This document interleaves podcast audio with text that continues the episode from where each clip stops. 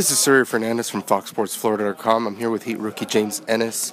You had a very unique path to the NBA. Uh, what was that like as far as when you got drafted and you were immediately traded to the Miami Heat? Did they show any interest from beforehand? Um, there was no interest beforehand.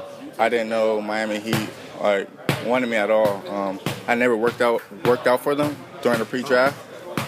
Worked out for all the other teams except for the Heat, but that night it was, it was up real quick. I was like, my name was getting called, so I was kind of worried. I was like, man, I don't know if I'm gonna get drafted. But then um, I, I talked to my agent, he said, just hold on. Then got a phone call, and they sent my name, Atlanta Hawks, traded to Heat right away. And man, all that came in my mind is just playing with a championship team. Right, right.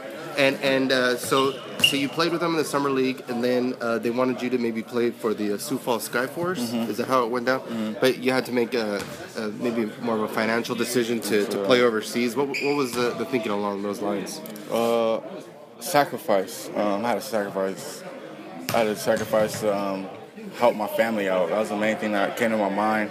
Um, just knowing that by me going overseas will actually help my family out more, like you said, financial wise. Um, it was tough for me. That was my first time out of the country, um, first first year out of college, so I didn't know what to expect, but it all worked out.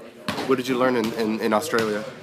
Did you, did you were you able to work on your game and you had a lot of minutes at least and a lot of oh, opportunities? Yeah. I played. I think I played like 30, 34 plus minutes each night. Um, that's done a lot. Got a lot better. Uh, I think that's what helped me helped me out a lot with my confidence because I averaged 23 points a game, and I was the I was the go-to guy to go to. Um, and by me going over there, just really overall helped me mentally, physically, and I just put a lot of work in.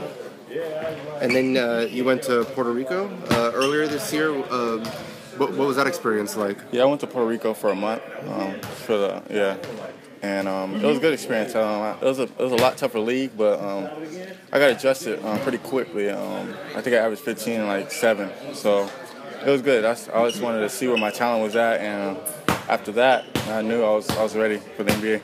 Yeah, I was. Yeah, I was about to ask you that. Um, did the Heat show that, you know an interest in you coming for this season, and you know you, you were you played first in the summer league, and then you just felt you had a really good shot at making the final roster? Yeah, main thing I had to come back. I had to come to training camp and do what I do what I did in the summer, basically.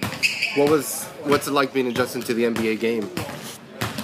It's, it's good. Um, you just gotta you have to um, pick and choose when to use your speed. Um, like me, I like to play fast, so once I get a break or offensive rebound, I run. That's my game, and high intensity rebounding and defending it just seems like from day one the the home crowd has just been behind you. What what's that been like with the support from from the home team?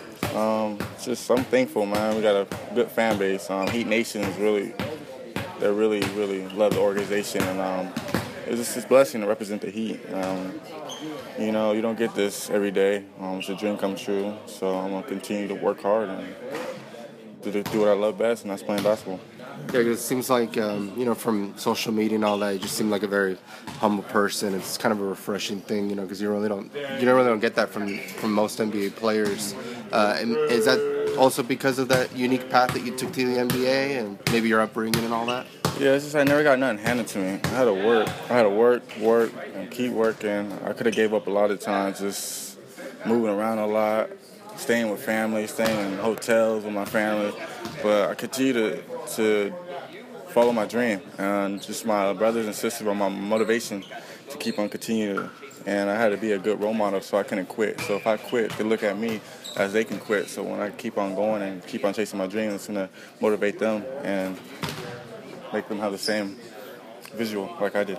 Right. And, and beyond the wins and, and losses and individual games, is it – is every game a, a learning experience? Do you, do you take something uh, from each game? Oh, yeah, definitely. Uh, I go back. I watch film every day um, just to learn, just to learn, because you can never learn too much. You always can pick up something. So that's what I do. And um, what have you learned, like maybe from like Dwyane Wade or, or some of those other teammates? Uh, just working with them, uh, not only just against players, but but with with these new teammates that you have. Uh, I've been talking to CB a lot. He's been pulling me to the side about just when to pick and choose to attack um, because this is my this is my first time playing without without the ball in my hands, so I gotta get adjusted. He says it's difficult, but that's what you do. You just learn. So I'm gonna continue to learn and just pick and choose when to attack and when not to attack. All right. Well, thank you very much. Thank you. Appreciate it. Take care.